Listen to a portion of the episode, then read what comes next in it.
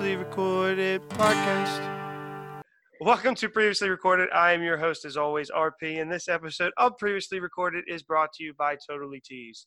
If you need a shirt and you don't have one, call Totally Tees. They'll get it done.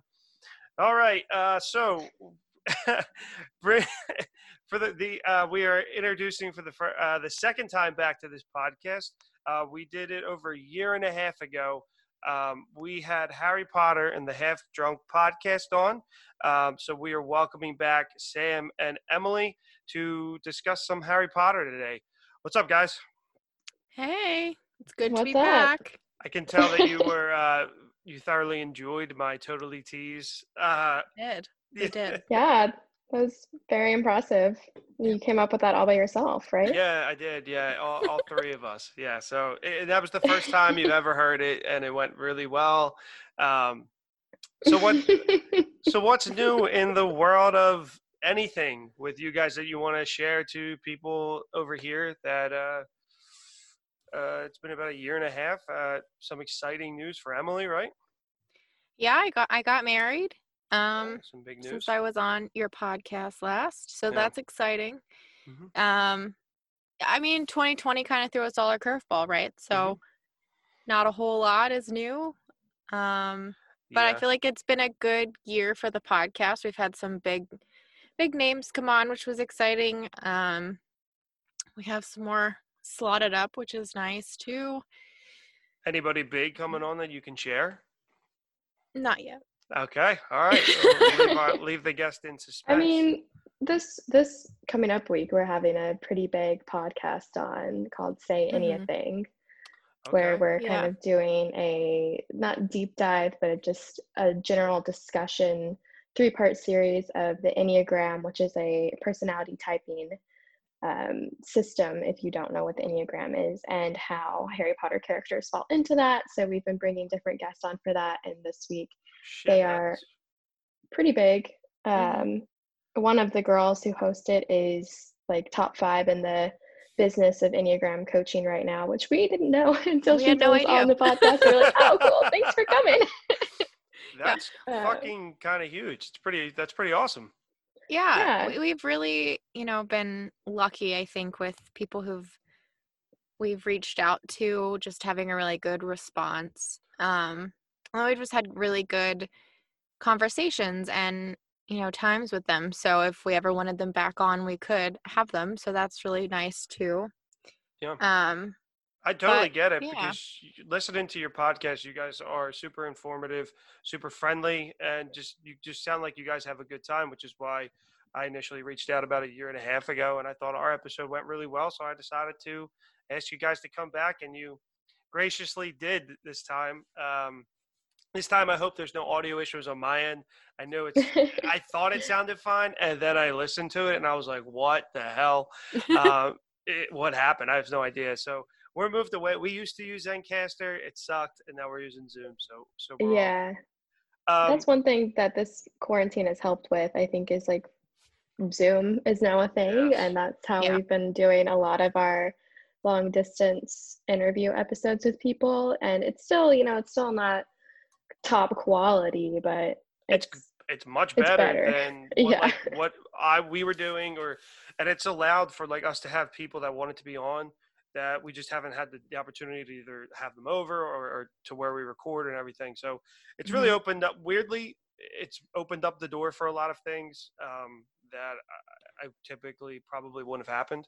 So there has been Mhm. some some good some good points Right. to the quarantine. i Um, think it's nice too with zoom that you can see each other yeah, Because last time it was just a phone call, right? So it's like kind of nice to put a face to the name and to the voice. Yeah, I agree. So I, I thought about that earlier, and I was like, "Shit, I've like never even had any face to face time with them." And we did an entire podcast, and I was like, "How did this? How did this work?"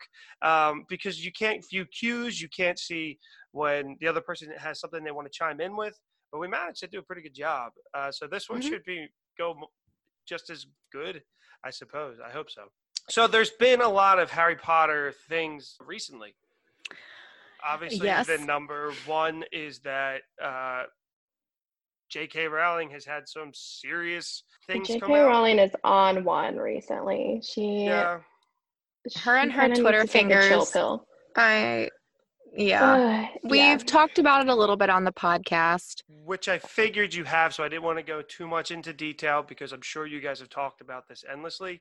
Uh, we've decided that the, I'll just say that I've decided to one separate the the creator from the creation.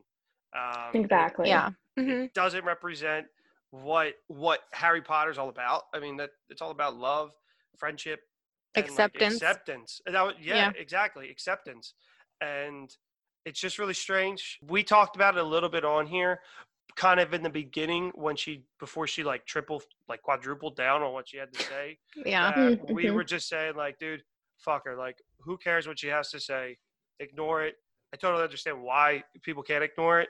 Uh, for like everybody else in the uh, spotlight, that you just you can't. These are people that you look up to, and then they come out and say these these things that are are, are Right. devastating and just heartbreaking to hear. But pivoting, there's some positive stuff. If you are, you know, if anybody listening out there plays video games or doesn't, there's a really Mhm. cool. Oh my Um, god, it looks so awesome. It looks Yeah. so cool. Looks the- so good. Are, so, are you guys big video game players at all? We're big Um, Sims players. yeah, Okay. like Um, computer Fair games. Yeah. So I think like uh, the open world concept is obviously very appealing to us, and you know Mhm. this was just a way for my husband to get his PS5, so he is Mhm. very happy. um, as soon as he saw that game was going to drop, he was like, "Emily, you have to watch this trailer," because I was like, "Why do we need another gaming system?" But we need another gaming system. Yeah, definitely. I mean, throughout the years, I just with like different boyfriends that I have had, I've used their gaming systems. I've never had one of my own besides a Wii, but you know, I would dabble and play games throughout those times, but I definitely enjoyed like playing the Elder Scrolls type of games. hmm Mhm. So I'm thinking if this has these different like side quests and stuff like that in Hogwarts, it's just going to be up my alley.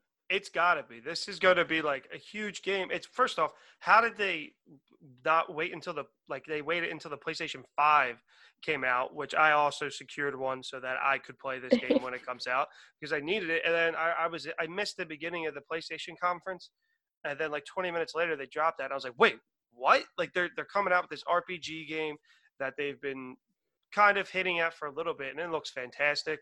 One of the Yeah. highlights I think of it is that it has absolutely nothing to do with Harry. And yeah I i love i love that it's set so far ahead of the original series and like so the beginning of the trailer you're just at hogwarts right but then you go out into the wizarding world and i think that's the most impressive part of this entire game is that they've literally built the entire world for you to explore and it looks beautiful. It really Yeah. does. Right, the Um, graphics are amazing on it. Like just looking at how far we've come with the Harry Potter video games. Actually, actually, lied. from the I think playstation have, like, hagrid You're yeah, a, a. PlayStation with my like stepbrother a long time ago had a PlayStation, and we got the Harry Potter game that like came out. I don't even know when, a long time ago, probably Oh, they- like 2005 or something. Yeah, I Awful graphics. terrible so I've been bored in quarantine. I beat my games, and so I am currently playing Chamber of Secrets on my GameCube, and Oh my it gosh. is bad. The graphics are bad. The game is frustrating as hell. I don't even know why I loved it so much as a kid. Um, Mhm. But it's it's going to be so cool. Yeah, so I'm excited to. Who knows? Knowing how Warner Brothers kind of is, there probably will be some some attachment to Harry. Meaning, if it's Mhm. Dumbledore Sure. as a student, because they can't just leave it alone. or they'll have there's surprises. McGonagall as a teacher because apparently she's a time traveler Right. Even though she's so- not born sense. yet. it's just you know she might as well time travel to this era Yeah. too That movie's so problematic. It really is. Uh, it Yeah. makes no sense. I think we talked about it a little bit. I don't, quarantine has warped my mind that I have no idea when that movie came out. Was it four years ago? Was it last year? I have no idea when Crimes of Grindelwald came out. it's like two Crimes years of ago Grindelwald came out like at the end of 2018, I believe. yeah it was in november Okay, so we did talk about it a little bit. Um, Yeah, I'm sure we didn't let that go. No, I don't think I, I don't think I could have. We talked about that and just how blatantly bad the but still enjoyable um from just like a character's perspective uh half blood princess because plot terrible but it's just such a like weird movie where it's still enjoyable but there's no plot We talked Mhm. about that a little bit. I remember that. Uh, and then there's also the new Harry Potter game for the for the phone. It's like a Candy Crush kind of game. Oh, I haven't seen that one. Yeah, it just came out. I typically don't get into these games. I'm on level 82, so I don't know how that's happened. So it, it's fun. I'll probably download it and get addicted. That's what happens, and then I have to I have to delete it off my phone, and then it'll be like a time of stress, and I'll download it again. I haven't really played goes. it in the other ones, uh, but you go through like each scene, kind of, That's cool. um, where there's like the 1st I'm downloading it. Yeah, try it out. It's not like incredibly detailed, but there's a little bit of the storyline, and you're in the first book, first movie, and I'm on the grand grand staircase now. So it's it's it's vaguely like story, but it's cool. I like it. There's some cool stuff to it. It's free, Right. worth it for Harry Potter. That sounds cool. Mm-hmm. Yeah. So, uh, for those listening, we decided. I decided that um, I'm re- I'm ready to talk about the Wizarding World of Harry Potter. I noticed that uh, Sam and Emily only did one episode in their huge catalog of Harry Potter episodes on the Wizarding World, and I thought that this would be a great chance for us to tag team something again. Um, being the huge theme park uh, nerd that I am, and just Harry Potter, it seemed it's the perfect topic for me. And my two other hosts have not been there, and they're always okay on skipping out on an episode too when they can. Um, so I invited. Oh, shots fired. Oh, all the time, uh, all the time. Our one host, we we call him the third. We he's the rotating chair. He's here sometimes. He's not. Whatever. So if I figured I'd bring you two guys over to talk about it. Let's get started talking about Universal's Universal Studios Wizarding World of Harry Potter.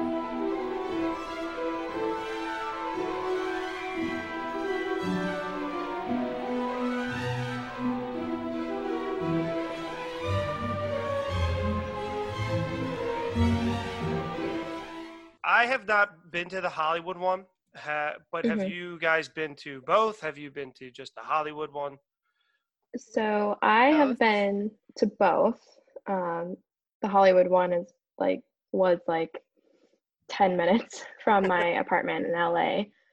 So I went three times to the Hollywood one so far, and then twice to the Florida one.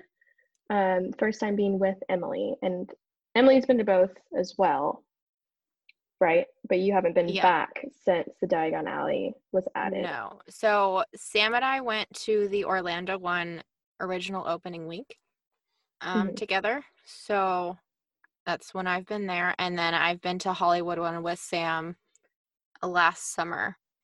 Oh, cool. So Which Yeah. one do you You guys like like- like better? I mean, I think they're both special, but you have to kind of give it to Orlando just because they have more real estate to create Mhm. with. And Yeah. it definitely has a magical property at both i won't lie but i think just the grand scale of everything in orlando it's you know disney universal like everything is bigger there and i mean i haven't been to the extension at all but it's on my bucket list for sure Yeah, no, or, Orlando is definitely the winner here. Um, like Em said, with their real estate that they have to work with, with the addition of Diagon Alley, with the Hogwarts Express ride that can take you back and forth between the two like parks and essentially the two um, like towns. like it takes you from Diagon Alley to Hogsmeade and back if you have a park hopper pass so that is like super nice you can spend all day doing that whereas the one in hollywood like you can literally go at 7 a.m and be done with everything by 10 a.m Yeah. in the harry potter That's what I've kind of and- heard. yeah Sorry. no you're fine it just Okay. it has like does it it does have the the hagrid ride there too so it's just the it has two the rides flight of the hippogriff there Yeah, the yeah, that's sorry. That's what I call the Hagrid ride because it's Hagrid's hut in Buckbeak, but it's the Flight of the Hippogriff, which is like the little kiddie coaster basically, and it has the Forbidden Journey Hogwarts Castle ride, which I will also say kept breaking down every time I've gone to the Hollywood one. It Yeah. breaks down. Oh, We no. got what, stuck what on are it. we doing? we got stuck on it twice while we were there and Yeah. um yeah sam and i are the kind of I- people that wake up super early to go to theme parks so Yep. we finished everything we wanted to do within It's an the only way hour or two, and then we waited all day because there was like a fireworks show at night. So Yeah. It was the like the Death Eater thing at Hogwarts. So did you guys Dark Arts. see? Did you see the Patronus with the drones? Mm-hmm. That Yeah. shit. Yeah. is- I watched it on a video of that. That's It was so amazing. cool. it was So- It was really. It, It was, was worth, worth it. waiting all day for. It was so worth it. So, uh, for those listening at home that don't know, there's a uh, show on the castle um, at night called The Dark Arts at Hogwarts. And it's like a 15, 10, 15 minute show um, that ends with a all these drones uh, form together with with white lights at the end, and they make Harry's stag Patronus to clear the castle and basically bring the castle back together. Which is when you go into the show not knowing it's incredible to see. I, I would love to see it in person. Hopefully, they have it in uh, Orlando. I'm planning to go if uh, things kind of get back to somewhat normal in May. It's a it, Right. Uh, it's we're going to do a day trip. We had an airline credit we had to use, so Florida was the only place that had flights out that far. So I'm hoping Not to get there soon to ride. Exactly, not shocking at all uh, to ride Hagrid's. Um, I'm the same way. I view getting up early uh, is the kind of the best way to do a theme park, especially if you have limited time. Like uh, I was in Disney last December. I was up at 5:30 a.m. to go do Rise of the Resistance, which is Mm. an incredible Star Wars, a brand new Star Wars attraction there. Um, yes. my first time to the theme park was in 2010 as well. Probably not long after you guys were there for the opening week, um, and then I made a trip back in 2017 and 2018 to Diagon Alley, um, which was so freaking cool that you need to see it uh, if you haven't. Your overall thoughts of of theme on the theme park in general, um, on Universal, on the Wizarding World, and kind of just maybe even Disney if you want to chime in on on Disney. So I, th- I think the first time when we went, we had just finished our freshman year of high school, and we really didn't know what to expect. I don't think there was a lot of like hype leading up to it, and we were really excited. Oh, we were obviously, so hyped. we like didn't sleep the night before. Like We listened to Draco and the Malfoys and Harry and Harry the and the Potters. Potters. yeah. So, um, it was like awe inspiring. My my mom took pictures of us, and we look like little kids, like at the Electric Parade at Disney World. Like We were in We were tears, eating it up. tears.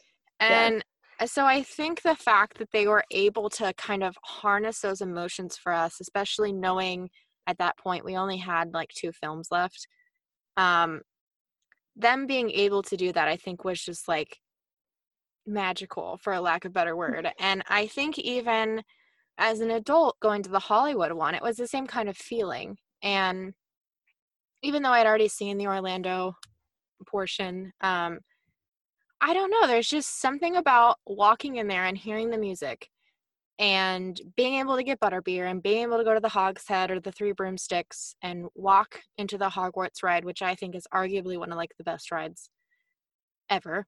Um, when it's not breaking down, yeah. yeah, when it's not breaking down, of course.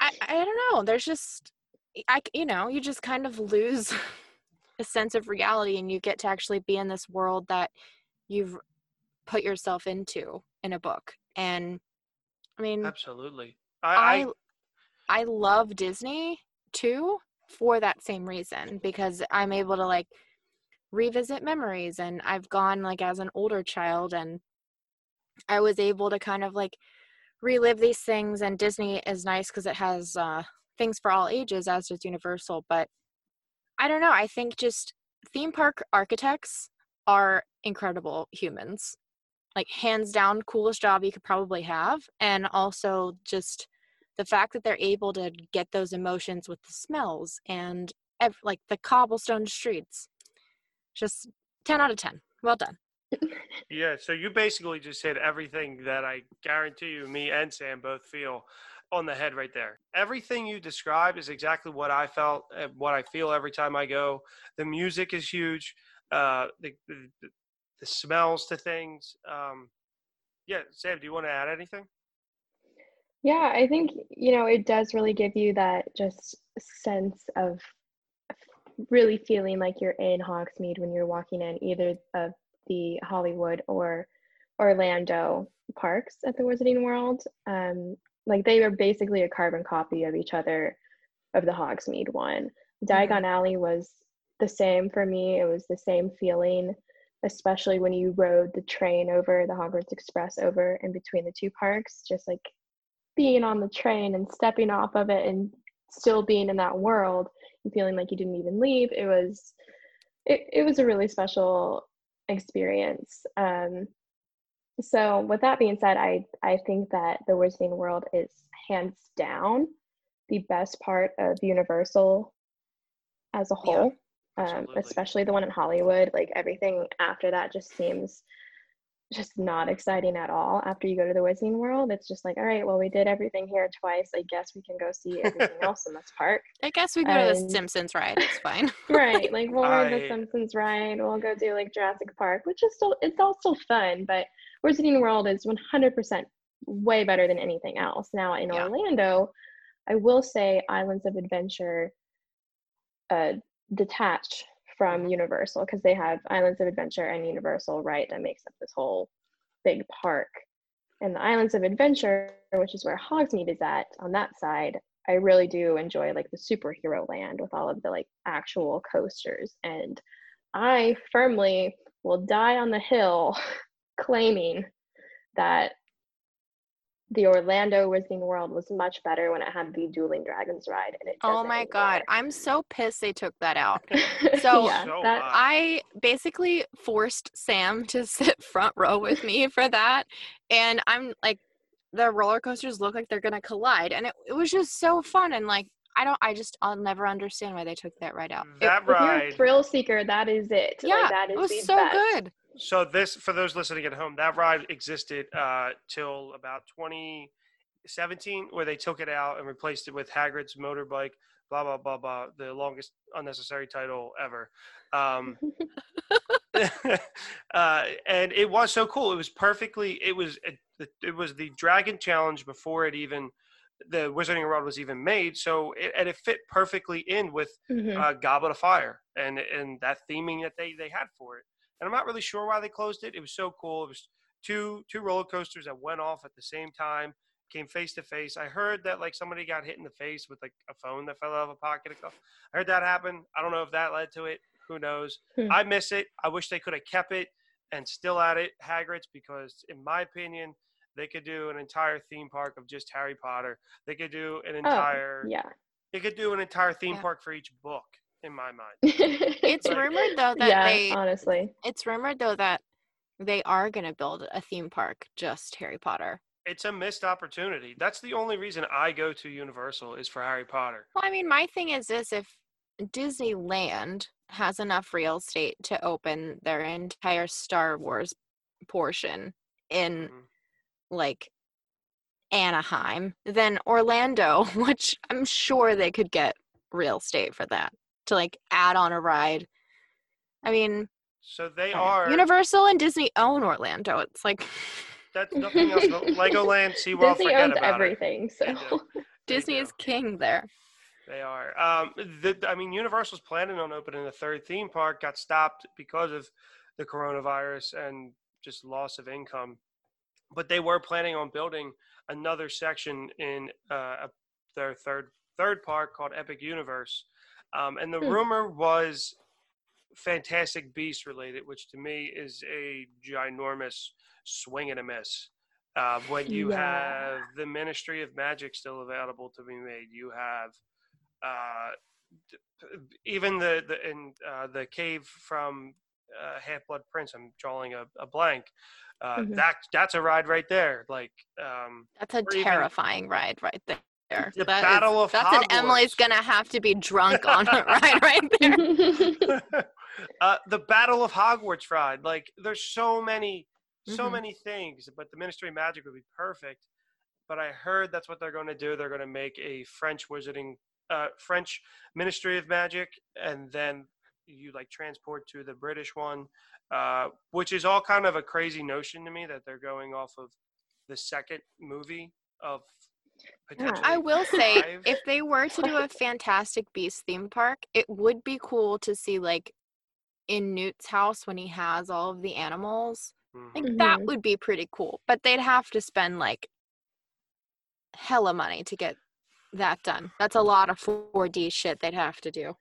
I just think going back to how we all said we felt like this emotional response from walking into the Wizarding World, I don't think that would be there for me, to be No, honest. If I it walked wouldn't. into a Fantastic Beast park, I'd be like, cool. Unless um, Jude Law was standing right there and I got to take him home afterwards. full like no, on there would emotional, physical response. if would happen Babel right Door there. was standing right there, I'd be for it. But I don't think that's gonna happen. Dumble Daddy was there, I would be Dumbledore. all in. I, I agree. There's no emotion to the Fantastic Beast movies at all. They're very bland, and the box office says so too. It, it was a super low grossing second film, unless this is all like a mirage to kind of being like, oh, we're not telling you exactly what we're doing. But they teased in Diagon Alley, if you go to the phone booth at enter like 6429, Mhm. and a message is that's how they enter the was the uh, the Ministry of Magic to the phone booth, Right. and Right. that was Mhm. kind of their tease of that's what's coming next, and that would be so cool. You you walk in and then you get on the ride, or you get on the ride then you go in, or even if they did Fantastic Beasts, make it like a water ride and have all these different Fantastic Beasts there. There's so many Yeah. different things. If they did Ministry of Magic, this is how I would want it to be. You know those standing coasters where you kind of like lock yourself in? Mhm. I would want to stand on a toilet Yes, and have it, have it like have you in, and you're just standing on a toilet the whole time. from a truly Yeah. entertainment perspective, I don't want to enter through a phone booth. Take me through the toilet. Yeah. well, we're I'm not a visitor. We're we Well, work yeah, there, that's obviously. true. Don't show as me that and then give me a phone booth, okay? Uh, but speaking of like reactions and stuff, the first time I entered Diagon Alley, we went through the the traditional way because me being a purist, I was like, get me to that park. In the movies, they go through King's Cross to get to Hogwarts.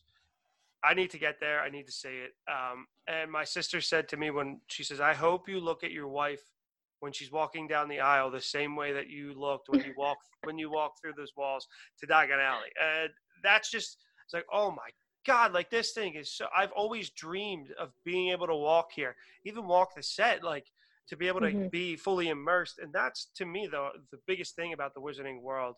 Um, like when I'm in Disney and I go to Pandora at Animal Kingdom, uh, I don't give a fuck about Avatar, but th- that ride's cool.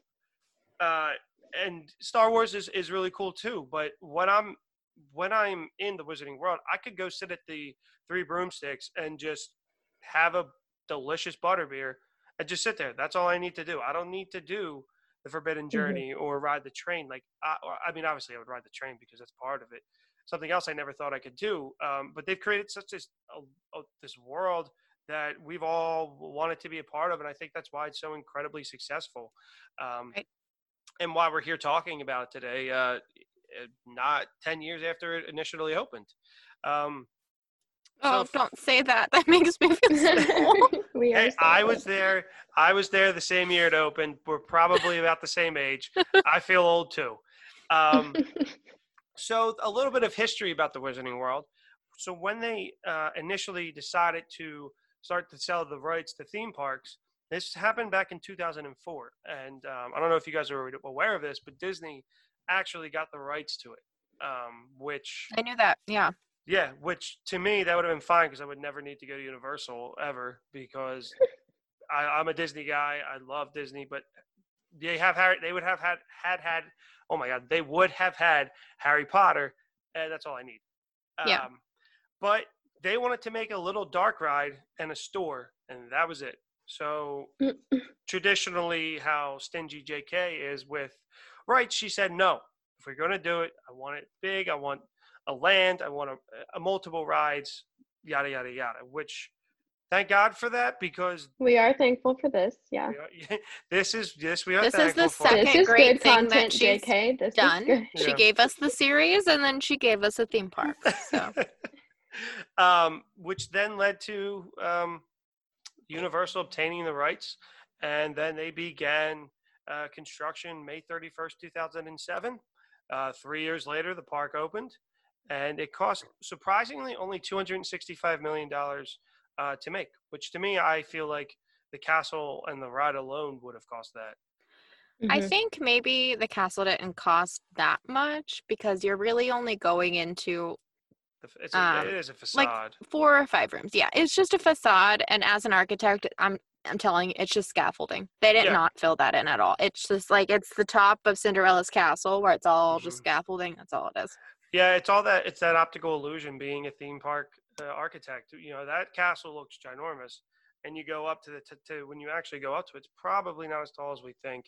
Just like at the Cinderella Castle, where they make the blocks look bigger, bricks look bigger than they are to can uh, throw off the eye. Um, so when they decided to start building this, they said, "Well, if we're going to do it, we're going to need the best people in the biz, and uh, why not work with the um, very closely with the set designer Stuart Craig, who, if you've ever watched any Harry Potter behind the scenes thing, he is there. Um, dude with with white hair. He's so cute. He's a cute Mhm. British guy with a nice accent. They have the best accents in the world.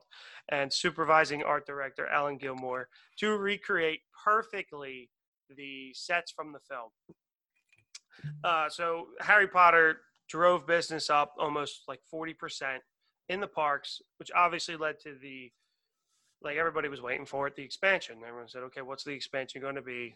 Diagon Alley, which took out Jaws. Everybody loved Jaws. I personally loved Jaws, but oh no, little It's still at Hollywood. They'll never take it out Yeah. of Hollywood. Yeah. And I I mean Sam knows this. I'm a really big jump scare person okay.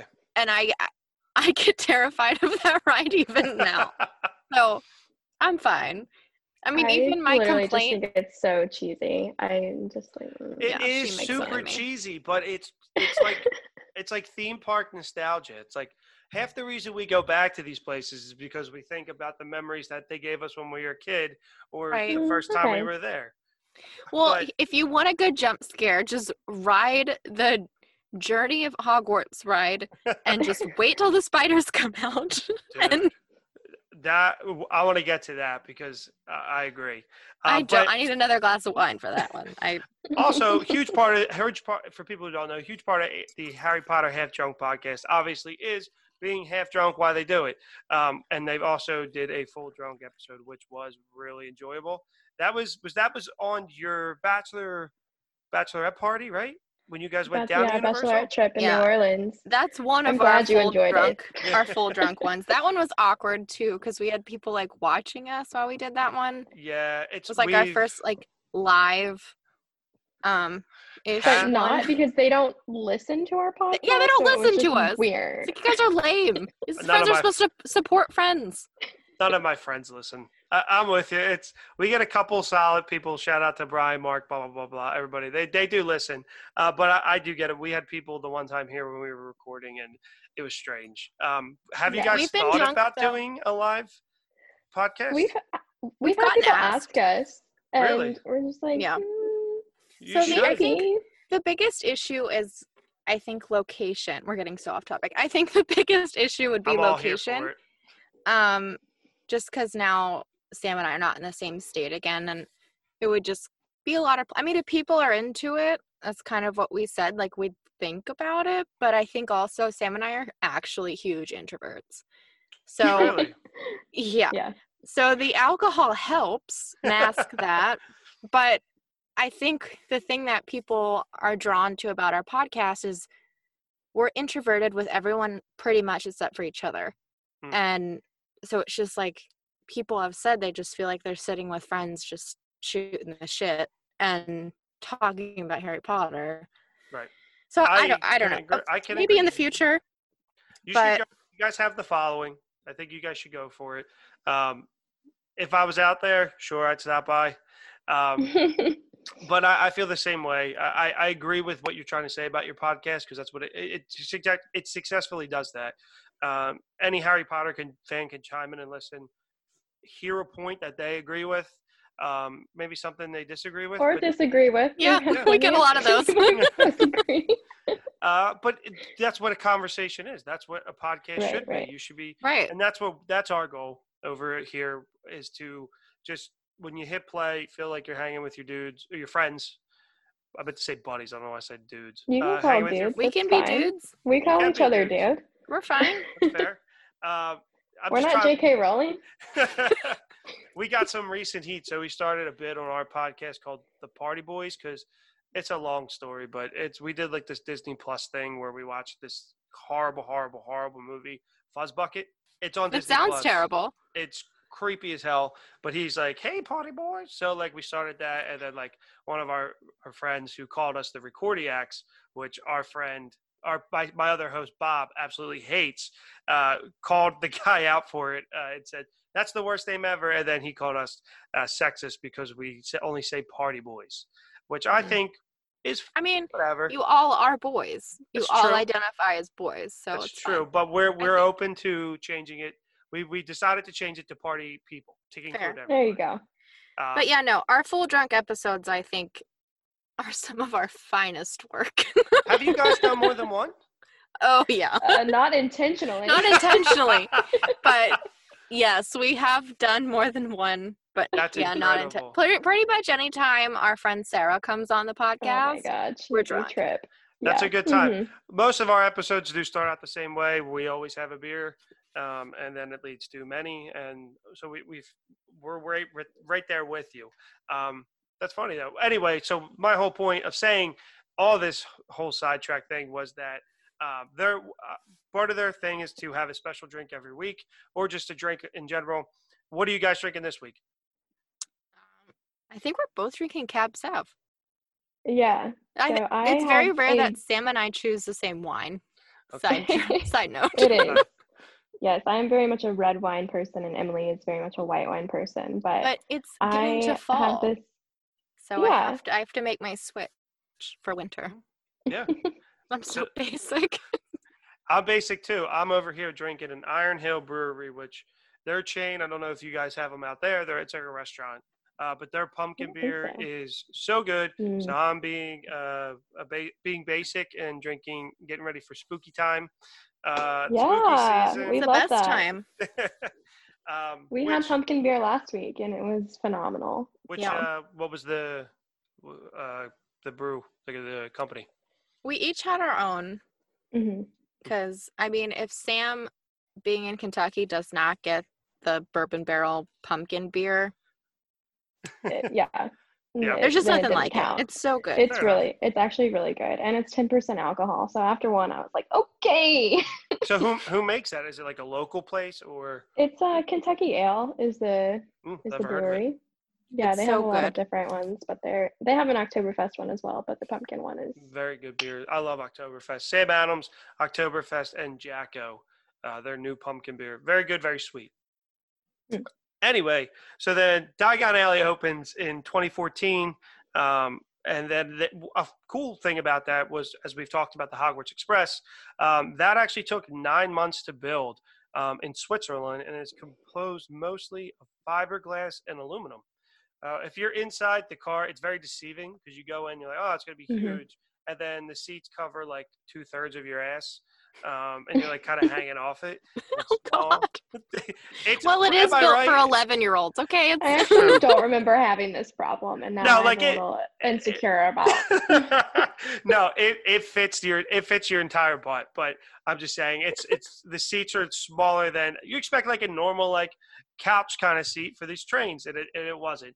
Um, right. but still super Yeah. enjoyable ride. It's very fun, very uh, it's very nice to get out of the heat and just sit in this this train for five ten minutes and go to the next part. Um, and they said that actually the contents in the books always trumped what was out in the movies, which I found very interesting. Um, one of the biggest things that with that was the food and the and the beverage, which something could be mentioned once and you would see it available for purchase or even just a little note of it, which was very cool. It also could be said for some of the, because I'm a Ravenclaw, so some of the Ravenclaw merch is actually the right colorways there.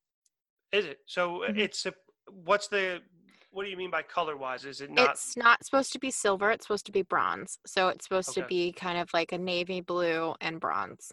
Okay. Yeah, I, I knew what you're talking about on the, especially on the scarf. You can see that really Mhm. well. Yeah. And then the Universal team, anytime they had a meeting, they had their set of Harry Potter books that they could just reference really quickly. And they said that they actually had an expert that that stumped um, J.K.'s team a couple times, which I found that to be pretty uh, interesting. How do you how do you apply for I that job? expert. yeah. I looked. I didn't see any any opening. Uh, oh, excuse me. that's a dream. That's a dream job to have. Um, yeah. Yeah, I'm Like, about to oh, do what you do today? right now. I what did mean, you- my entire dream as an architect and a Harry Potter fanatic would be to be able to design these spaces. you need like, to I'd be way too Universal emotional at work. But yeah, but then I'd have to move to LA. So Well, can't. that's Which wouldn't be the worst Or- thing if you moved or- you're not there though. you know. So You, but if you move there, I would be back in a heartbeat. would you? Is that a Or promise? Probably. Probably. There's there's incentive right there, but you could also work down in Florida, which nobody really wants to work in Florida. I'm not living in No. Florida. Sorry, I'm not about Definitely not on the hurricanes. table. Uh, or all those mosquitoes. Mm, No, no, no swampland for me. Um, so then they've also expanded uh, to Osaka, Japan in 2014, and there's one Mhm. even coming where they uh, Osaka has the Black Lake. Um, Yeah. In their Universal, which is really cool, and they have So- live owls. Japan goes hard for Harry Potter. Like Mhm. England has a huge fan base, obviously. America does as well. But Japan, like they ride hard for Harry Potter. So the premieres for all the movies, the main ones were obviously the UK and then here, and then they would have a huge one there as well. And Well, those fans like show up and show out. And that park is just magnificent. I've never been. Absolutely. I haven't Um, been, but I've seen pictures that's on my bucket list. Like they have the Black Mhm. Lake. Yeah, like you said, they have live birds flying around. Like it's it's top notch. Uh, the uh, the Japanese culture itself with with fandom is just huge. Um, even Mhm. with right. um, walk around characters in the parks, like they have people that treat them as the actual princesses. They take pictures of them. They give them gifts. Um, that's just the way that culture is with when it comes to fandom. So I'm not really surprised that Harry Potter is has a huge fandom there because why not? You know what I mean? Yeah. Um, and then eventually in 2017 in Hollywood, it opened with their version of the Forbidden Journey being in 3D actually, which um, I'm kind of glad that Universal in Or- Orlando didn't have that because the ride itself is is just a lot that I don't need the 3D um, element Yeah. to it. So uh, we talked about your first reactions. What is your favorite thing, ride, beverage, whatever, in the Universal's in Universal's Wizarding World? Um, I would say my my favorite thing is definitely riding the rides. I'm a huge ride person when it comes to theme parks. Um, and and even just the experience of getting to the ride itself, like walking through the Hogwarts castle, you know, quote unquote castle, before you even get into the ride, you see like the greenhouses where there's all these like mandrakes and just all the detail that you're seeing when you're taking in when you're standing in line and it makes it so much more engaging and fun to actually just be standing in line and you see this the Dumbledore's office staircase gargoyle thing and you go into Dumbledore's office and you go through like classroom and the Gryffindor common room and you see all the portraits talking of the four founders and it's just very engaging and that's probably my favorite part is really just the experience even before you get to the Hogwarts ride itself. Absolutely, the ride, the the line is part of the experience.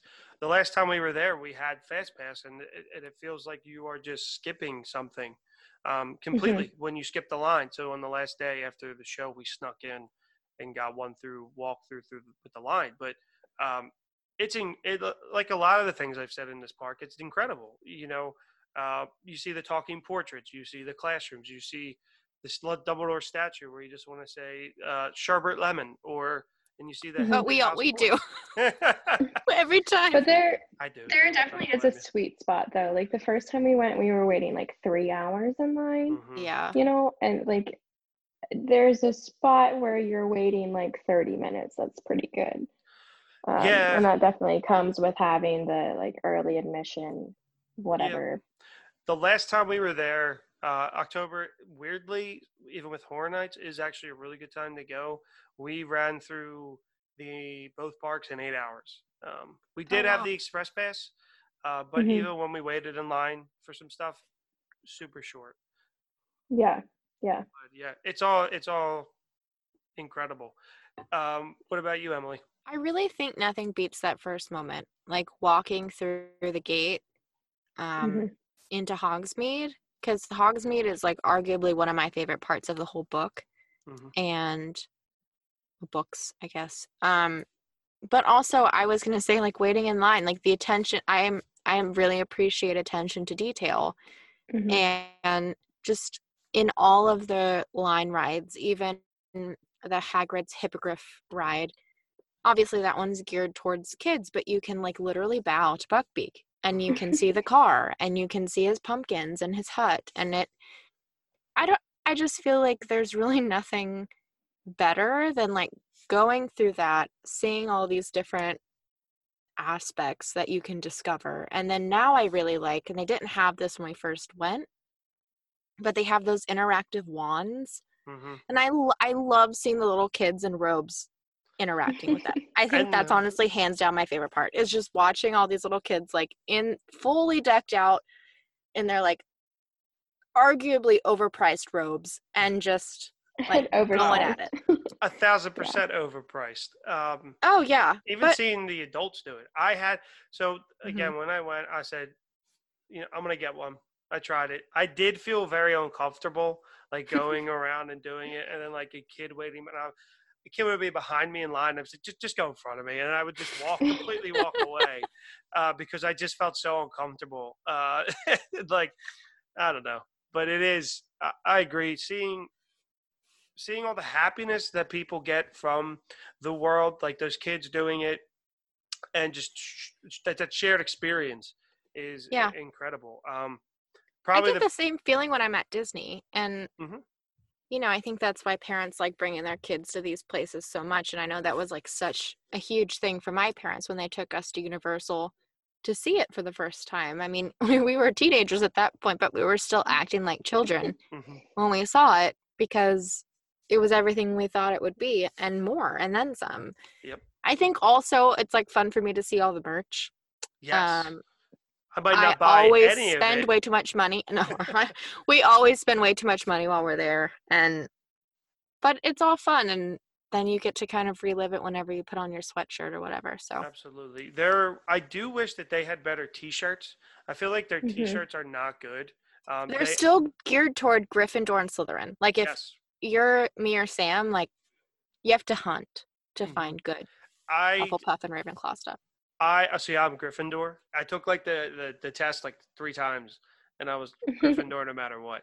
Um, the one shirt that I found that I love that was ac- my fiance actually stole from me um, was my night bus T-shirt. It's the nice purple, the night bus symbol, perfect. It says if people see it and they see night bus and they know what it is, they you know they're like okay, they're Harry Potter, they get it.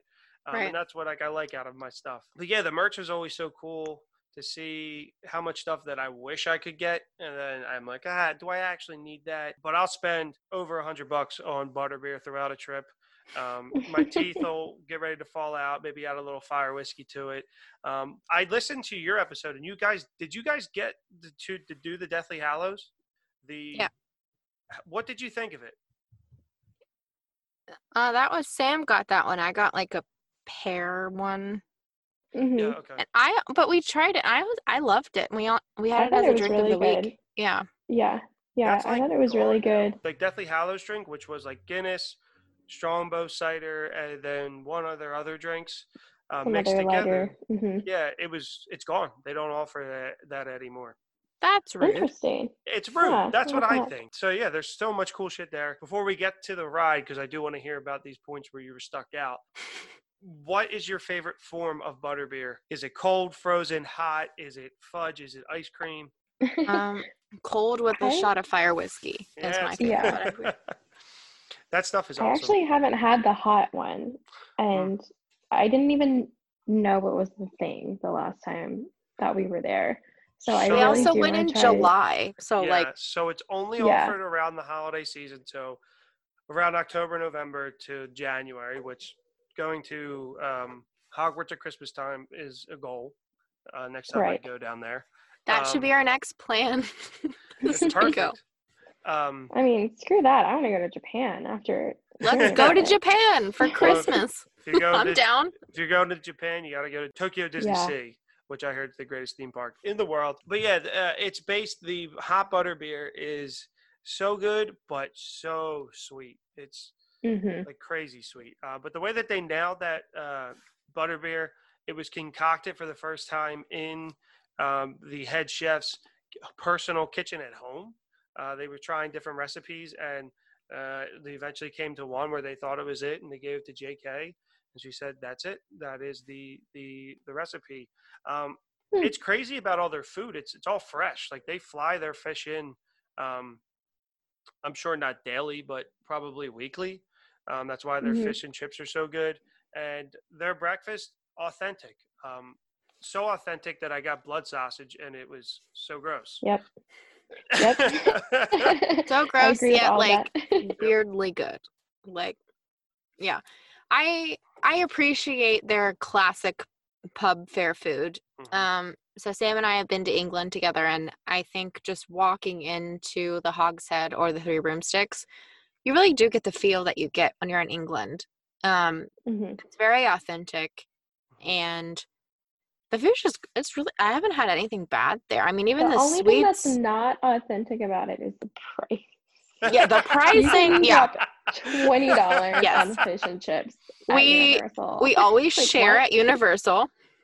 In England, it is much cheaper, but yeah, I, I don't know. And I think like that's really like awesome. And then I remember watching a video because all the stars went right opening day. Mhm.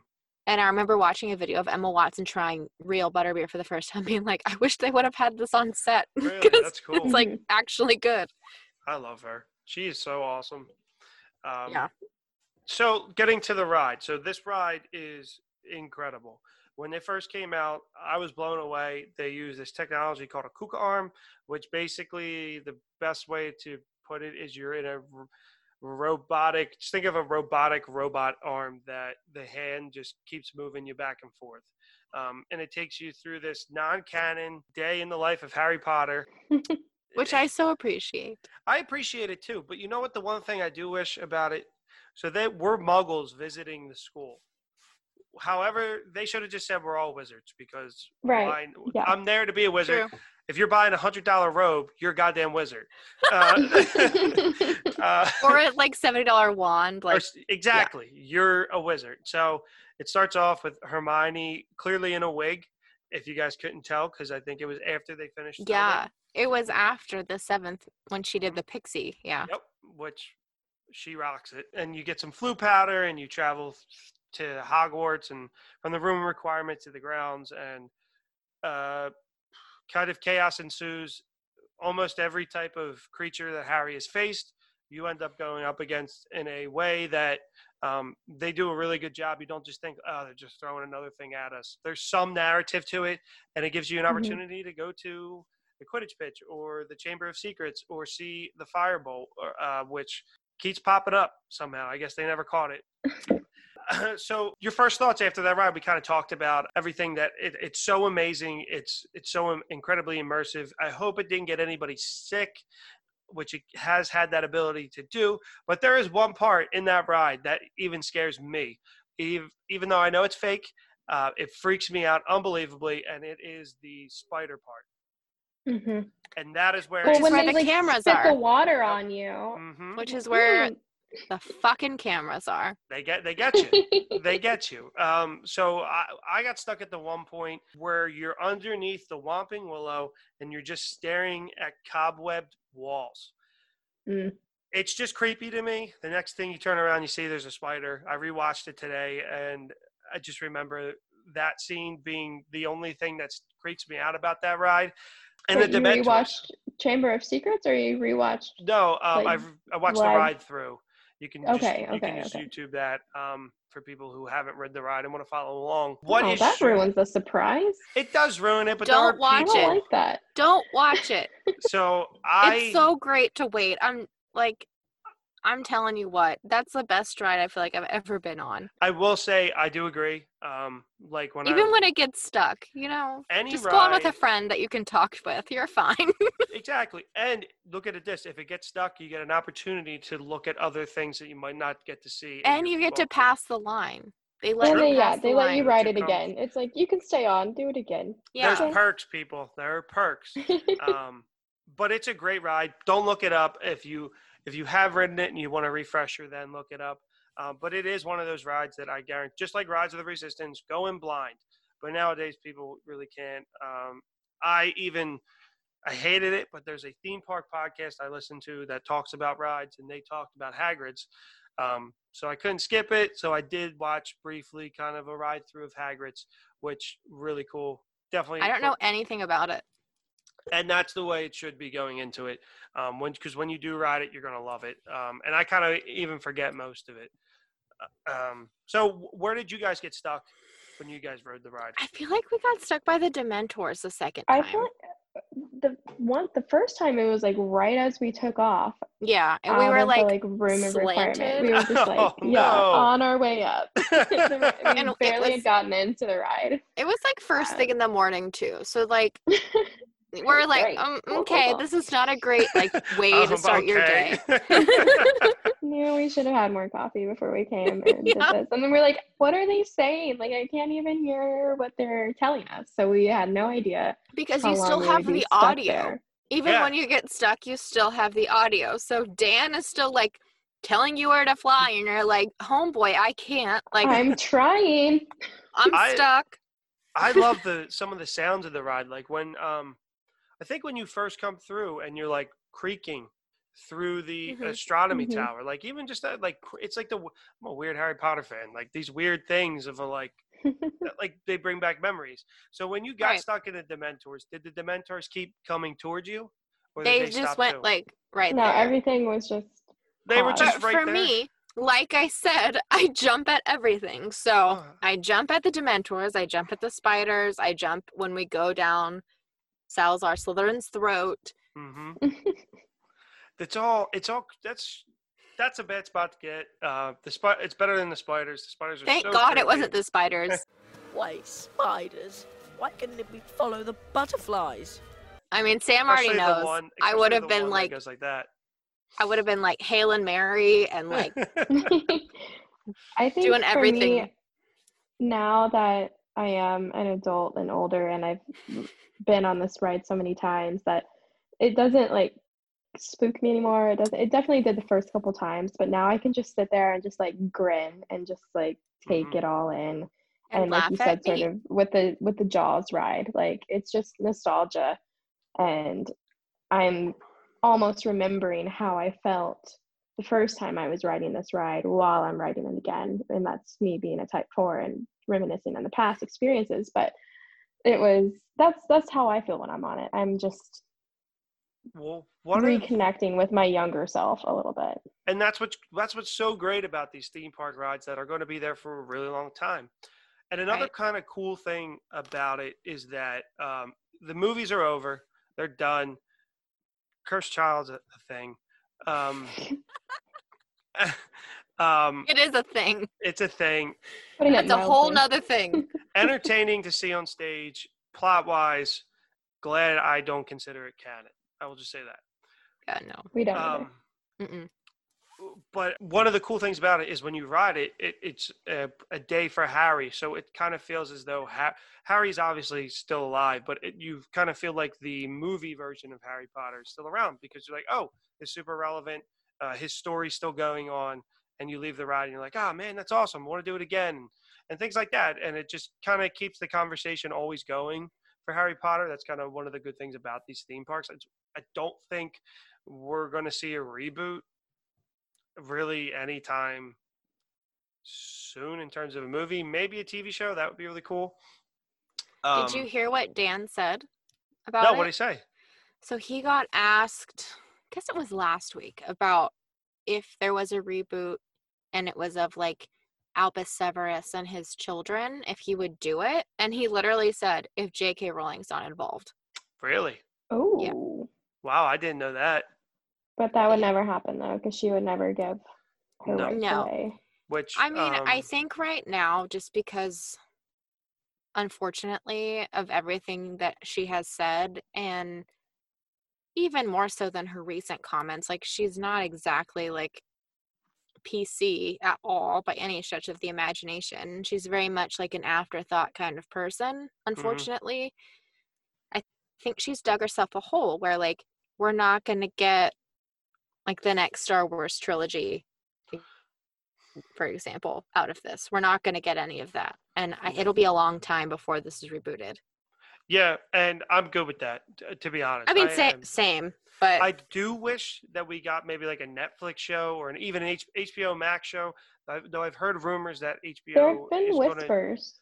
do a reboot Yeah. or a, a um a spinoff of something Mhm. for HBO Max, which I've heard whispers of it being about Dumbledore and that Jude Law has been approached for an Really? HBO Max. I show. mean, are they? I would not be mad at it. Are they banking on Fantastic Beasts being three instead of five now? Movies? It's still supposed to be five. I don't know. Uh, Uh, One of the the last I best things. One of the best things I think that could happen for this series is kind of the Star Wars effect, where they take it from like they took it from George Lucas, they take it from J.K. and push forward Right. because Grind to Grindelwald written entirely by her, and there's this whole world like the Hogwarts game we talked about. There's this whole world that can be explored. So I don't know, like it would be cool to see Dumbledore going off and as a younger before Grindelwald doing crazy shit that he did because I don't know. There's there's an endless possibility, but to be able to see it um, be rebooted in a TV show, there's so much shit left from the books. Like Right. even something as like simple as Spoo is left from the movies, um, where Mhm. that's could have been mentioned in a passing and so much. They could crap. make a whole show about the six book plot. Yeah, they they ab- they could they absolutely could because Sam's rolling her eyes at me. You knew that was coming. I don't. because No, they don't even tell so you. adamant about it. I don't I don't blame you though. They don't even. We were watching it uh, recently. I'm like, they don't even tell you why he's the half blood prince. They don't, don't. even mention it. They don't tell you any of. I mean, that's besides the point. None They of the don't important any of information is in Voldemort's that movie. backstory. Yeah, And then we've talked about this on our deep dives on our podcast, and you'll get to hear me rant if you're new and you choose to hear this. But like Harry Potter has this like a, a Horcrux sense, like a Spidey sense almost, Mhm. because they His don't Voldy sense. explain this. I it's can't. so. yeah, it- it- it's which a lot. uh, yeah. they decided It's to just too much. they decided to just focus on the memories of the Horcrux and not explain why he chose his Horcrux pieces, which is so cool. This is like, okay, you want to get more into the history of Hogwarts itself. There you go. Um, and then Well, even they, they didn't give any background on Voldemort himself as Tom Riddle as a boy, and I think it's really, you know, it's really a misfortunate decision that they made because understanding Voldemort's character is so important to understand, like. Yes, the fight against him and the search for the Horcruxes and just like the internal struggle, the entire it, it when you lose Tom Riddle's backstory, you lose the entire plot of the six Yeah, book, because in my opinion. I mean, Yep. we've had a pod we had a podcast on this very very early on. Um it was like nature versus nurture for Voldemort. And I uh, think by losing his backstory, you lose any strand of sympathy you might have for him, which was maybe their goal in leaving Mhm. it out. But it's unfortunate because I think J.K. Rowling was really good about writing that in and having sympathy for characters. For example, Snape. That's a huge example. Yeah, And you're, you're right. That's my favorite book uh, out of them all is six because Hmm. like all they had to do was just do the locket and just show why that locket is was important to uh, to Voldemort. He got it was his or was it the ring? I think it was the ring. Was it the ring where his un- his uncle with the ring both his ring Both. and his locket. at his locket? Huge to the, of to why he kind of was the way he was. Um, and I'm probably missing a couple other key things with the backstory, but that alone could have been like you need a, a compelling villain has some relatable aspects, and you need to give him a a good backstory that shows why the way he is, other than he's just evil. But they chose Right. to just take the uh, the the path of just good versus evil, and that's kind of it. Um, which I get a and lot. focus more on the romances that were budding in Yeah. the sixth And book, even which that- there were there was romance in the sixth book, but we didn't need a romantic comedy of a movie. Yeah. I mean, No. my biggest qualm is that they literally made a rom com for 16 year olds. I agree. And like, that's not what it was. It's not what. I think that's why I weirdly like Harry Potter plot. Why I find that movie enjoyable because it is a rom com and I like rom coms. Um, but they they take like Ginny's a wet rag in that movie, and and all of them. and all of Yeah, them, it's Hermione enjoyable is- because rom com is enjoyable, but just for the like integrity of the plot, it makes like no sense. Yeah, they had romances budding and jealousy and whatever with Hermione and Ron and Ginny and Harry and all that stuff, but that wasn't the main meat of the book. I agree. They focused on the wrong things, but like they even left out like the comical stuff where like Hermione's like kind of sassy towards Ron and um and being like you, you like, you know what I'm talking about like that whole plot line where Ron when like when Ron was with Lavender they just made Hermione look like a sad sack when Yep. that's not that's not who Hermione is. So They did her. I mean, with this, now I'm going on another rant. With this last deep dive, it's a trend. With this last deep dive that we did, that's why your was- podcast is so good though. it was so you do these apparent that in the films they made Hermione to be so much less than she is. Mhm. So much Yeah. less than. It was like She's once so hit- impressive. And they really watered her down. I, I don't know if it's to make people more comfortable with her character. Fuck 'cause that. She is fuck very that. outspoken. But like, yeah, fuck it. Like she's amazing. And I She's mean, you can just tell that woman that by how is many elite, like a leader that is strong. That, exactly. Fuck that. I and you can didn't do that. tell how like impressive she actually Mhm. is by how many of our female listeners and ourselves included identify with her Mhm. and, And why want you to even be made like her Why, and on our last episode, why you even made her the number one character? That was your number one character. Oh, she definitely is the number one she'll character. always be my number one character I was, I was, I was going for Albus, but um, yeah, no, I completely agree, and I don't know why they did some of that stuff. Like after the third movie, she's kind, or eh, I give her the fourth. Probably after the fourth, she in the fourth she was kind of a prop for Viktor Krum Yes, which also kind of a waste of characters.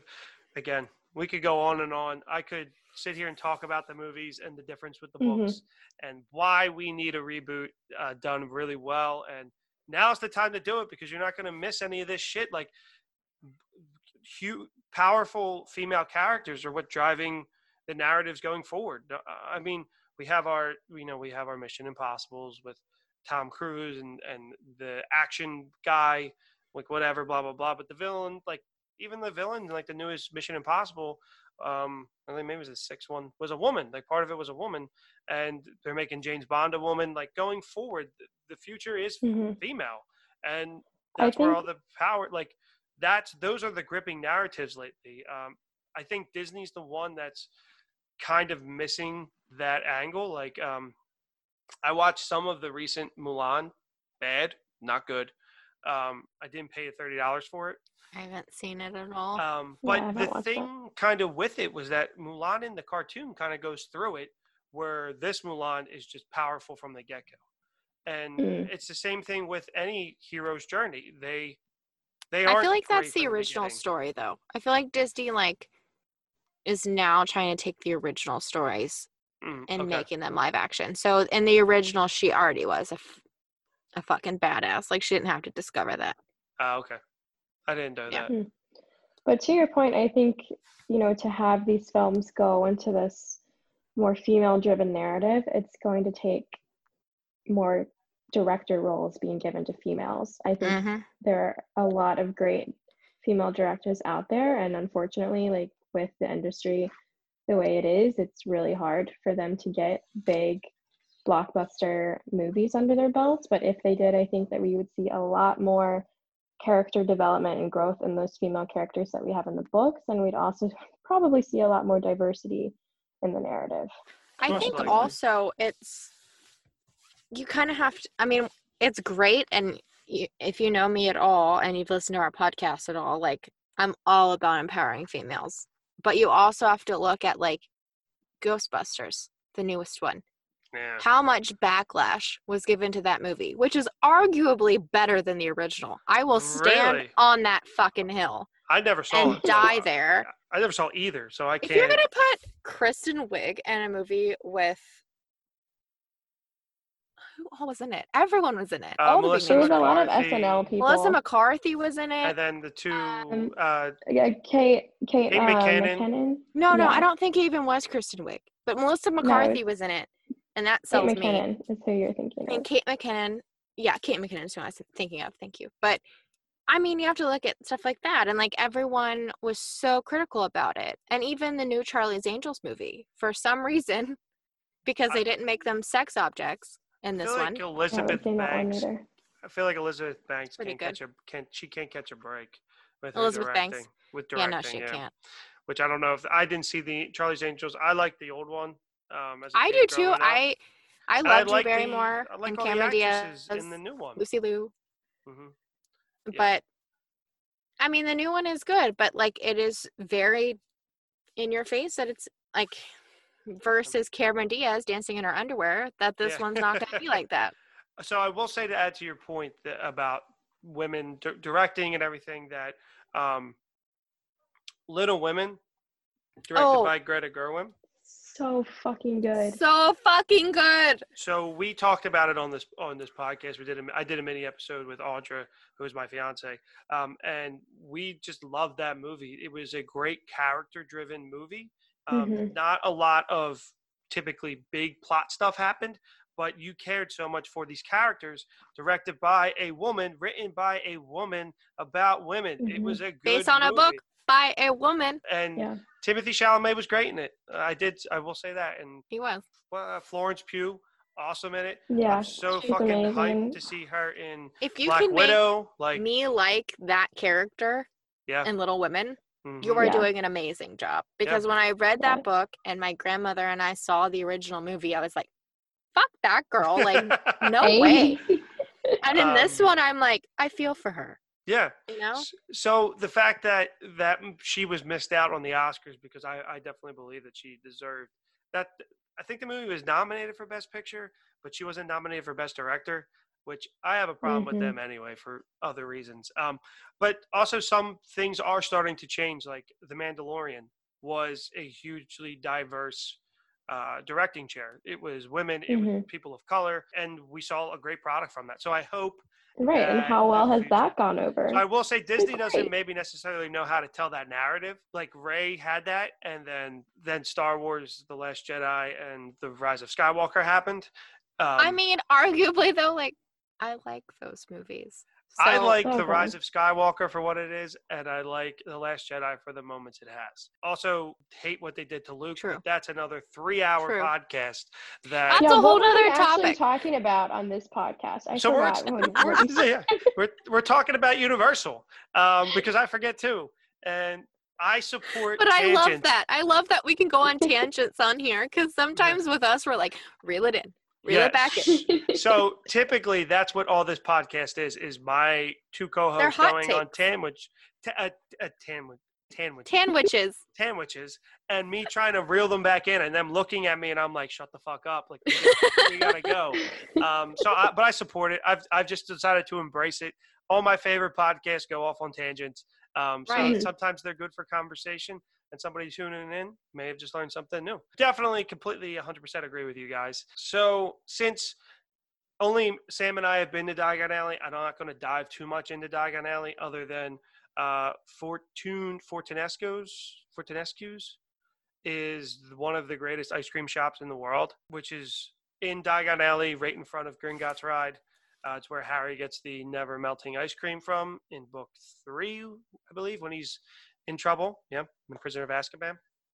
And uh, they have a fantastic uh, butterbeer ice cream, and then they also have like weird ones like lavender ice cream and chocolate That sounds chili ice good cream. too, though. Okay, I have to. Wow, go. I have yeah. to go. I'm sad. I don't think I saw or experienced that. I You went didn't. in 20 I must have went in 2014 or 2015 was the only time I went to Diagon Alley. I think you went when it had just opened. Like the second part had just. So that might uh, that might have been either closed or not fully ready to open yet. But Or I was just so laser focused on getting on the Gringotts ride that well, I, it is. I will say it's a, it's super over. Diagon Alley is super overwhelming. There is yeah. so much things going on. There's so much things everywhere. Um, like I said, I don't even think we're going to be able to cover everything um, with this episode. Um, there, there's there's shows. There's the Deathly Hallows. There's the uh, Celestine Warbeck's. Uh, she puts on a little concert. Oh yeah, Mhm. she's good. Yeah, She's um, good. which you do hear slightly in uh, I think Half Blood Prince, uh, which I was about to go back to, but I know that's another tangent waiting to happen. No, a cauldron full of hot, strong love. That's one of Molly Weasley's favorite songs. Doesn't Yep. everyone know that? yeah, everyone should know that. Uh, but yeah, so aside from the rides, which I believe Flight of Hippogriff is worth going on the ride alone just to see Mhm. Buckbeak, to see Hagrid's Hut, which the lo- they messed up by not taking the line through Hagrid's Hut. Me personally, as I like to Oh say, yeah, Yeah, that would be cool. I agree. big miss. But you get a beautiful look at the castle when you ride that. So I, I, I really do recommend that for that reason alone. Are there any things in Diagon Alley that stood? I mean, in um, Hogsmeade that stood out to you? It's not a walk-in shop, but you were like, "Oh my god, this this means so much to me." Um, Take a just- picture with the conductor. Okay. Also, the butterbeer cart. I feel like is very strategically placed, hmm and also like I think that's a good place for your first butterbeer rather than going in and sitting down. Like you have it and you're walking through the park. Absolutely, I completely agree with that. Uh, that's the first time I had it. Uh, was there? You're there. You're in the environment. I was trying. To, I'm looking for a picture of it, but I have Madame Puddifoot's, which stood out Mm, to me mhm. in in uh, Hogsmeade. It's a little shop connected to another one. You cannot go in it. It's a You little. can't go in. No. but you can see it. And um, it was right after I finished rereading Go- Order of the Phoenix again, and I was like, "This is where Harry and Cho go on a horrible date."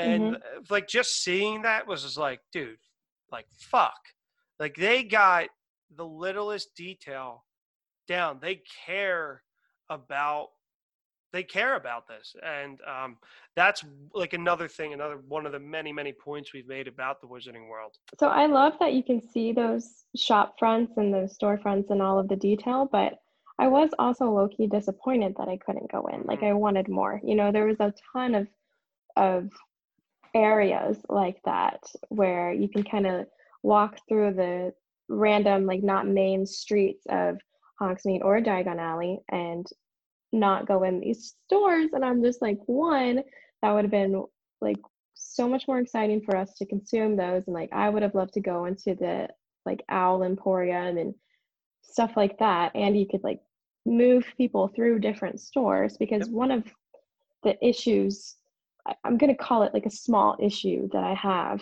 with these parks is that the merch is all just repetitive and all of the stores that you go in like there might be one or two new shirts or lanyards or things that you can buy in some stores there's different stuffed animals but they're also the stuffed animals that you can get at the very entrance to universal. So it's just a lot of stuff is just recycled through these stores and right. it's just something that like i wish that there was a little bit more. I agree. Um and then I yeah, I agree with that. also um when we first went there were like 12 characters wands that you could get and it Here's took Sam's so long. tangent. there you go.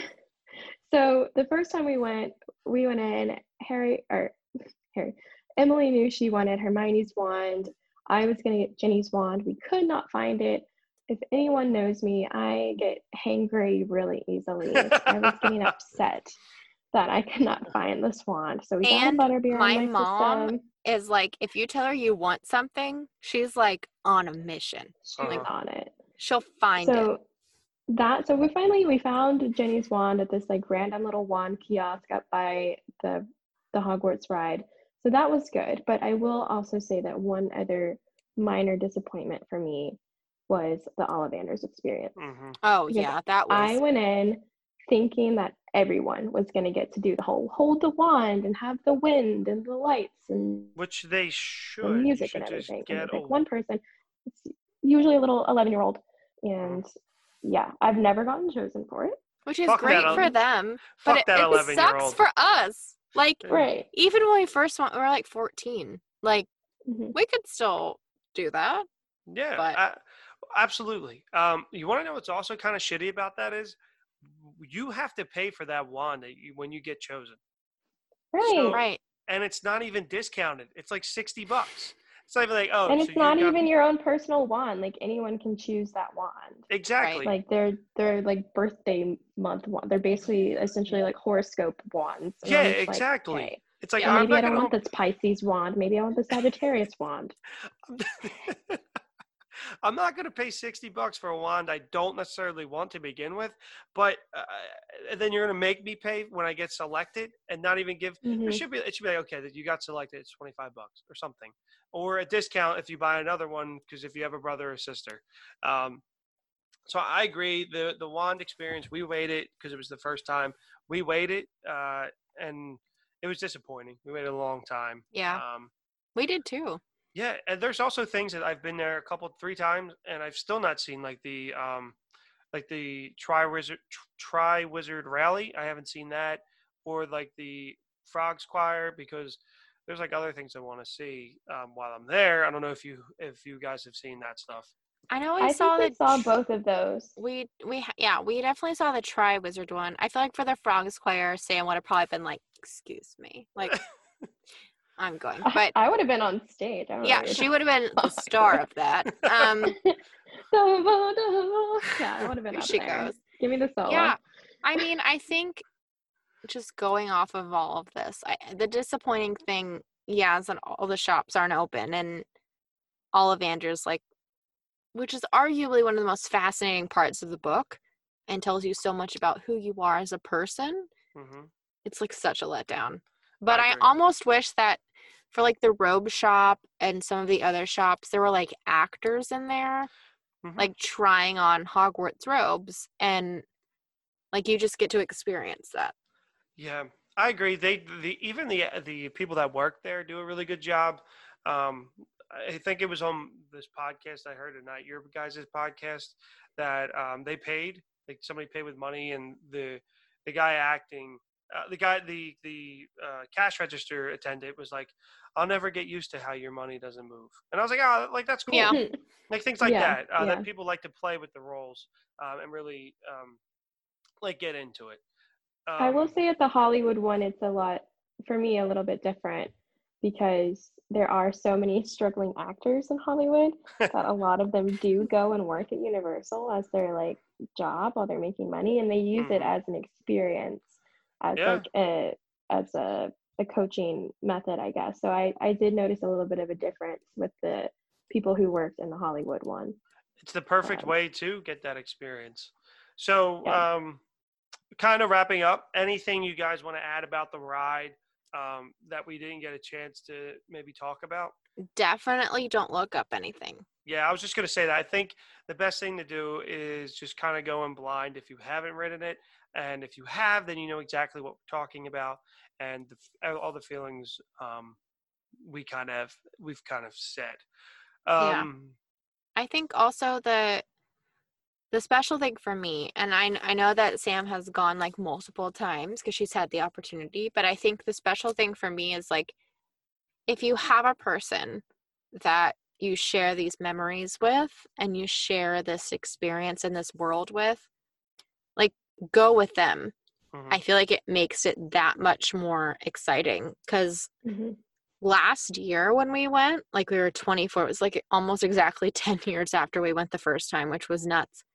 But it's so much more special and you you feel like you're a kid again with Mhm. your best friend running around this park, like buying matching outfits, like just having Except so much now we fun. had all of our own money to spend. now we had money, not really, but we had our own money. I didn't have to beg my parents, right? So I th- I think it's it's just that much more special, and I just don't go in with any expectations. And I promise you, even if secretly you have expectations, if you're a type one like me, you'll get blown away, like a hundred percent. You'll get blown away. Sure. Um, so uh, one of the things that I want to hit before we go, um, we kind of talked about what we think should be next, which is kind of the ministry. But what like blue skying ride or experience from the Wizarding World would you love to see in these parks? Whether it's an, another expansion, another ride, or even a store. I was going to say another food or drink, but they've literally covered everything in that book. Um, I think it would be cool to go more into the Triwizard tournament events. Like, I would love to see the maze as some sort of ride. I would love to see the lake as some sort of, however, I don't know how you would do that, but I think that would be really cool to experience the like mermaids and the Grindylows, and it's just like in a completely different element, but that Right. it's still Harry Potter magical related. Um, I really do enjoy the Green Gringotts ride. I thought that like just reading and Deathly Hallows, their experience going through Green Gringotts and the carts, like it just makes so much sense that they made that a roller coaster. Like obviously you've got to make that a roller coaster. Um, which we Yeah. we should all get back together after Emily goes and sees it and does it all. Part two, here we go, Diagon Alley. For sure. We'll, we'll talk.